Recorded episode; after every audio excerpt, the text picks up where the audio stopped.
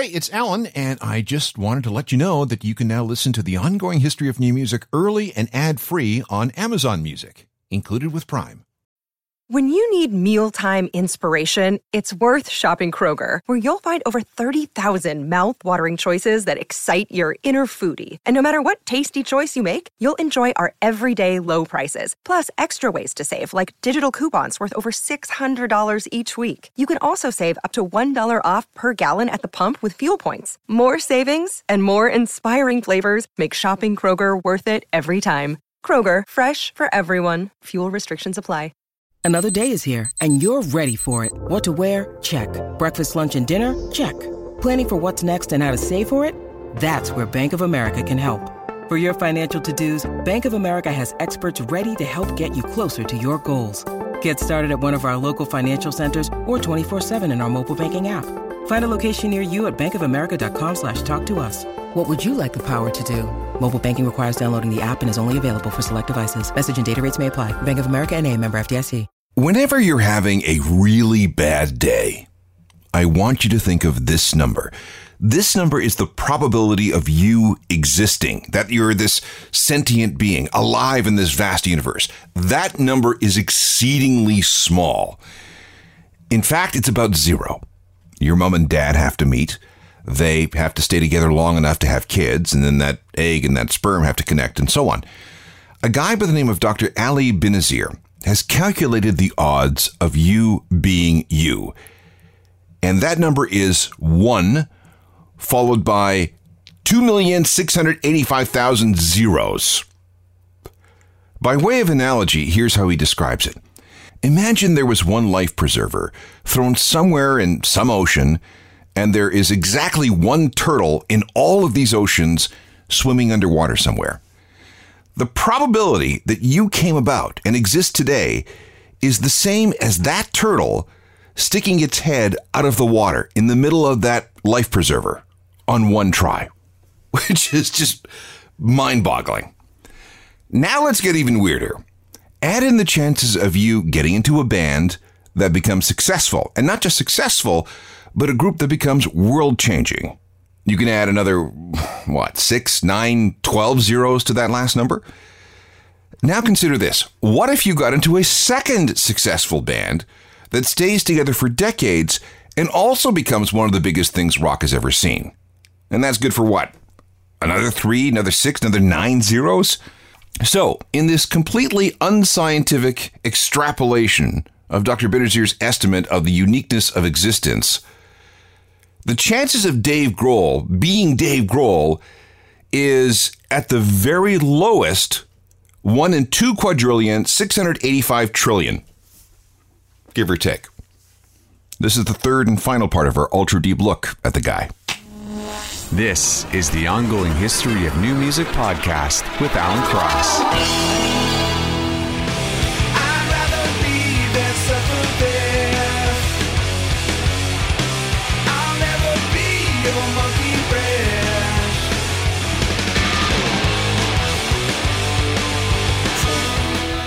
The Foo Fighters with Dave Grohl, of course, and Monkey Wrench from the second Foos album, The Color and the Shape, which is a strange title. Dave?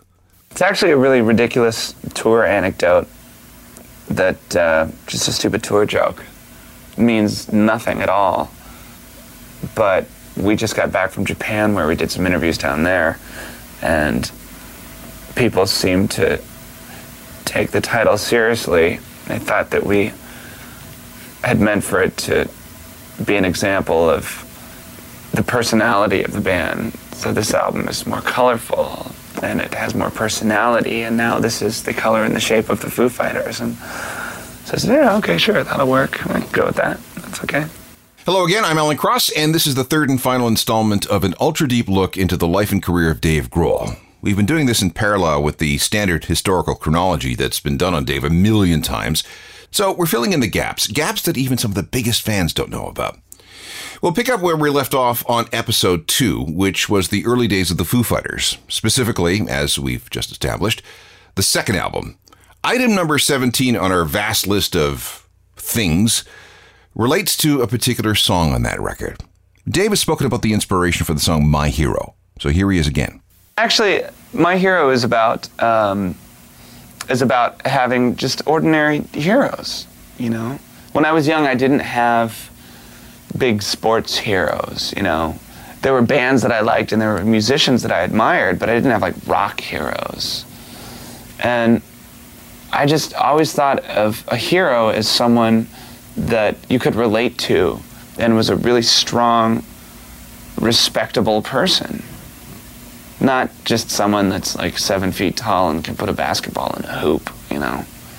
So most of my heroes when I was young were people that I knew, that I admired or respected for different reasons and wanted to grow up and be like them, you know. So that's kind of what that song's about. Okay, that's fine. But this is, at the very least, related. Dave is, even today, a hockey fan. His very first hero was Jim Craig. Now, if you remember the 1980 Miracle on Ice, when the USA beat the Soviet Union to win the gold medal at the Olympics, Jim Craig was the starting goalie for the Americans. Dave became Craig's number one fan.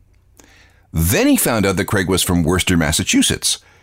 Then he made it a mission to find all the phone numbers belonging to Jim Craig's in the area, and he phoned them all and congratulated all of them. I'm not sure if Dave actually connected with Jim Craig, the Olympic goalie, but they did meet at the Winter Olympics years later, which is a whole twist to the my hero thing, right?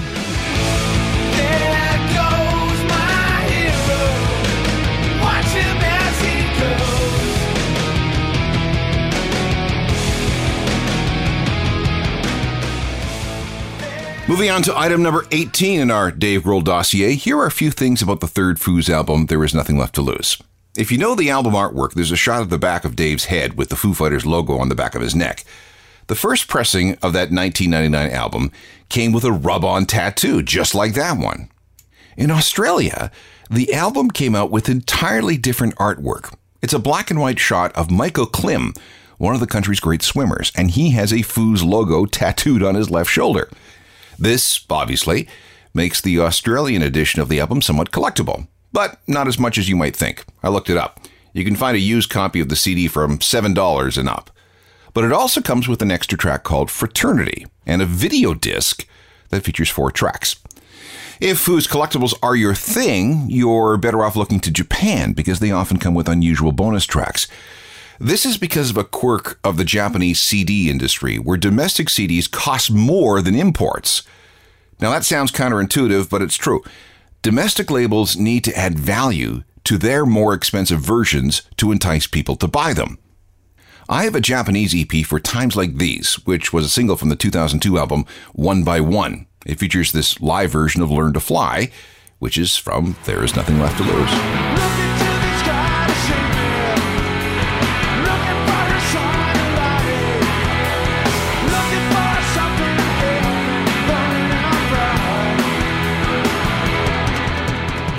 Live Foos, and like I said, that one is a bonus track from a Japanese EP. It's not terribly rare, but still fun to collect.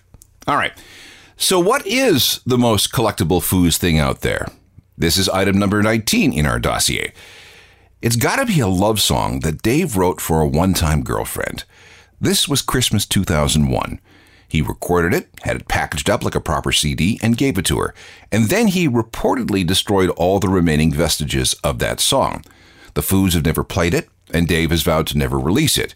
She, we assume, has the only copy in existence anywhere in the universe. Okay, so who is this woman? Well, if we go back through Dave's dating history, and yes, the internet will do that for us, the answer might be Melissa Auf der Maur, the Canadian bass player known for her work with both the Smashing Pumpkins and Hole. Or it might be Kari Wuhrer, the American actress. She and Dave saw each other between 1999 and 2002, so maybe. Here is item number 20. The Foos won a Grammy for There Is Nothing Left to Lose. Dave used his Grammy as a doorstop for his bedroom for a while, uh, but it since graduated to a shelf. The appropriate thing to do now, the expected thing, would be to play something from that album, but let's do the unexpected thing. There were two special editions of Nothing Left to Lose an expanded version and a special one that came out in Norway with a bunch of bonus tracks recorded in Oslo on December 4th, 2002. So let's hear one of those tracks.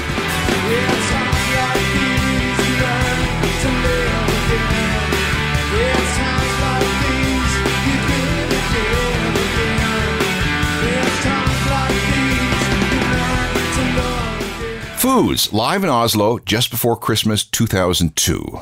Back with more Ultra Deep info on Dave Grohl in just a second. This is the third and final installment of some super deep background into the Foo Fighters in general and Dave Grohl in particular. We are now up to item number 21 on our list of unknown or at least lesser known things. By the time the Foos got to the One by One album in 2005, they had enough money to invest in their own recording studio in Northridge, California. They call it 606 Studios. After making a couple of Foos albums in Dave's basement back east, he just decided it was time to have a proper facility. So they invested $750,000 of their own money to make it happen. I've been to 606. Technically, this is 606 West. 606 East was Dave's basement in Virginia. It's in a, a really nondescript semi residential part of town. And during my last visit, the place across a narrow street was a marshaling area for trucks carrying porta potties to parks and other public places where the homeless tend to congregate. The area is also known as the porno film capital of the world. 606 itself is really cool. Dave calls it the all purpose Foo Fighters hub. They rehearse there, they store their gear there, they make albums there, they hold press events and photo shoots. It's the dream spot for any band, 8,000 square feet. And it comes with a strange history. It was originally the home of a woman who was being stalked, and the stalker tried to burn the place down. The template is a place called Polar Studios in Stockholm, which is owned by ABBA. That's where Led Zeppelin went to record their In Through the Outdoor album. The control room eventually acquired the recording console from the famed Sound City Studios that went out of business. That console has been used by Nirvana, Nevermind was made on it, Chili Peppers, Rage Against the Machine, Slipknot, Tom Petty, and so many more. The recording room itself is massive. The ceiling has to be at least 30 feet high. This is an old warehouse. The rest of the building is filled with gear and all manner of Nirvana and Foos memorabilia, stuff that Dave used to store in his mom's basement. The most charming thing I saw were the throw pillows on the couches. They were made by Dave's mom from his old concert t shirts. Here's a track recorded for the In Your Honor album, which, by the way, was almost called Foo Are You. The studio wasn't quite finished when they moved in, so everybody had to help out with things like stuffing in insulation.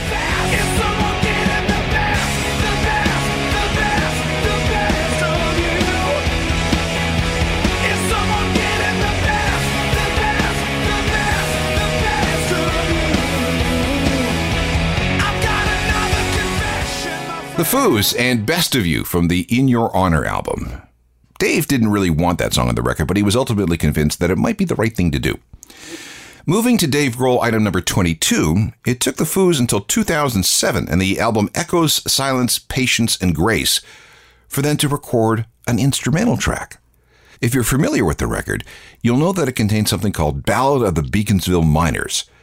This was dedicated to some real life miners trapped in a gold mine in Tasmania, nearly a kilometer deep. They were stuck there for almost two weeks, and during that time, one of the three miners requested an iPod loaded with the Foos In Your Honor album. Dave wrote them a note. My heart is with you both, and I want you to know that when you come home, there's two tickets to any Foos show anywhere and two cold beers waiting for you. Deal?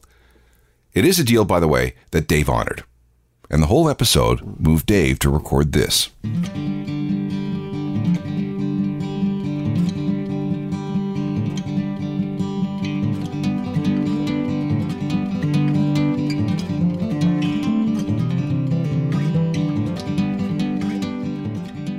An instrumental written for some gold miners trapped in a collapse in Tasmania in 2006. There was a long gap between the Echo Silence Patience and Grace album and the next record, four years, but it wasn't supposed to be that way, which brings us to item number 23. The Foos had actually planned to record an album which they would put out and not spend too much time promoting and touring behind. But the sessions dragged on and on, nothing was happening, so they decided to take a rest instead. When they did reconvene in 2012, they decided not to record at 606, but in Dave's garage, so they hauled in all kinds of old analog equipment and hired Butch Vig, the producer of Nirvana's Nevermind album, to sort things out. why would they do this? They've got a perfectly good studio. Well, Dave explains there's poetry in being the band that can sell out Wembley, but also make a record in a garage. Why go into the most expensive studio with the biggest producer and use the best state of the art equipment? Where's the rock and roll in that? It was a way to do something really primal sounding, innovate, break people's expectations, and make records the way we used to make records. There was absolutely nothing digital about this album until the mastering process. No computers. It was old school analog with ancient tape recorders all the way. Edits to the tapes were done with razor blades and splicing tape, just like they used to do back in the day. The control room was a tent in the backyard. One of the precious tapes from that sessions was actually ruined by one of Dave's daughters when she was playing around unsupervised. Don't let your kids into the studio when there's nobody there. So if you've ever thought that the Wasting Light album somehow sounds more raw than any other Foos album, well, there's your answer.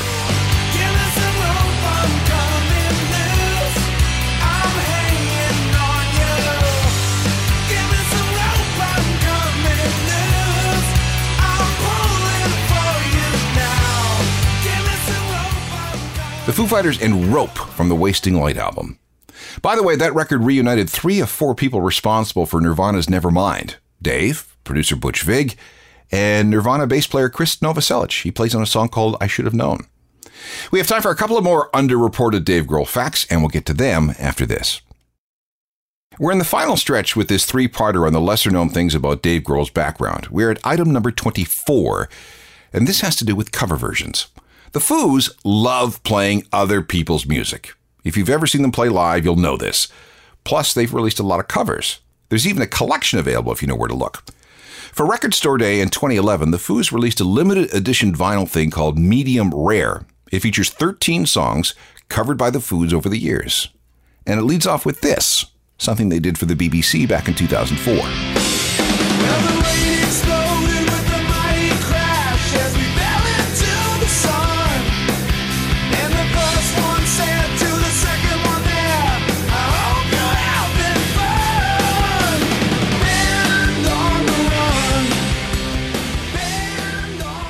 Not bad, huh? Foo Fighters from a vinyl only release called Medium Rare. And to make this an even 25 items about Dave Grohl in this dossier, I'm going to cheat a little bit by jamming in a bunch of facts right here at the end. So here we go. Dave's favorite Dr. Seuss book is If I Ran the Rainforest. There's no real need to know that, but there you go. For the band's 2011 tour, they sent out their rider, their requirements for backstage before, during, and after the show, in the form of a coloring book. Dave was banned from driving in Australia after being caught drunk on a motor scooter. If Dave weren't a rock star, he might have followed his other career aspiration of being a helicopter pilot. He holds a Guinness Book of World Records record of sorts. His birthplace of Warren, Ohio, honored him by erecting a giant pair of drumsticks in the town center. They weigh 902 pounds, making them the heaviest in the world. And if you want to get on Dave's good side, get him some cheese.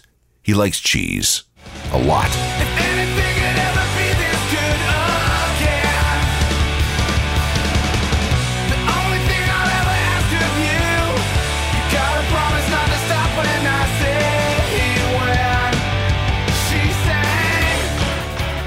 These days, Dave lives in a very quiet area of Encino, California. His house looks really normal, complete with a white picket fence and a sign that simply says the Grohls out front. No gates, no guards, no fences. It's just normal. Dave is one of the most fascinating characters to come along in the history of rock. And let me just leave you with this. As far as I've ever been able to tell, and certainly in all my interactions with him, Dave really does deserve the title as the nicest man in rock. That much seems to be very, very true. If you want to keep up to date on what's happening with music at any given time, I invite you to my website, which is always being updated. It's a journal of musicalthings.com. You should also get the free newsletter that comes with it. It's published daily and goes right to your inbox, totally free. There's the podcast edition of this program. They're free too. Get them at Apple Podcast, Spotify, basically any platform that offers podcasts. And download and binge. That's not only allowed, but also encouraged. We can also connect on Facebook, Twitter, and Instagram, and all email can go to alan at alancross.ca. Technical production is by Rob Johnston. We'll see you next time. I'm Alan Cross. You've been listening to the Ongoing History of New Music podcast with Alan Cross. Subscribe to the podcast through iTunes, Google Play, Stitcher, Spotify, and everywhere you find your favorite podcasts.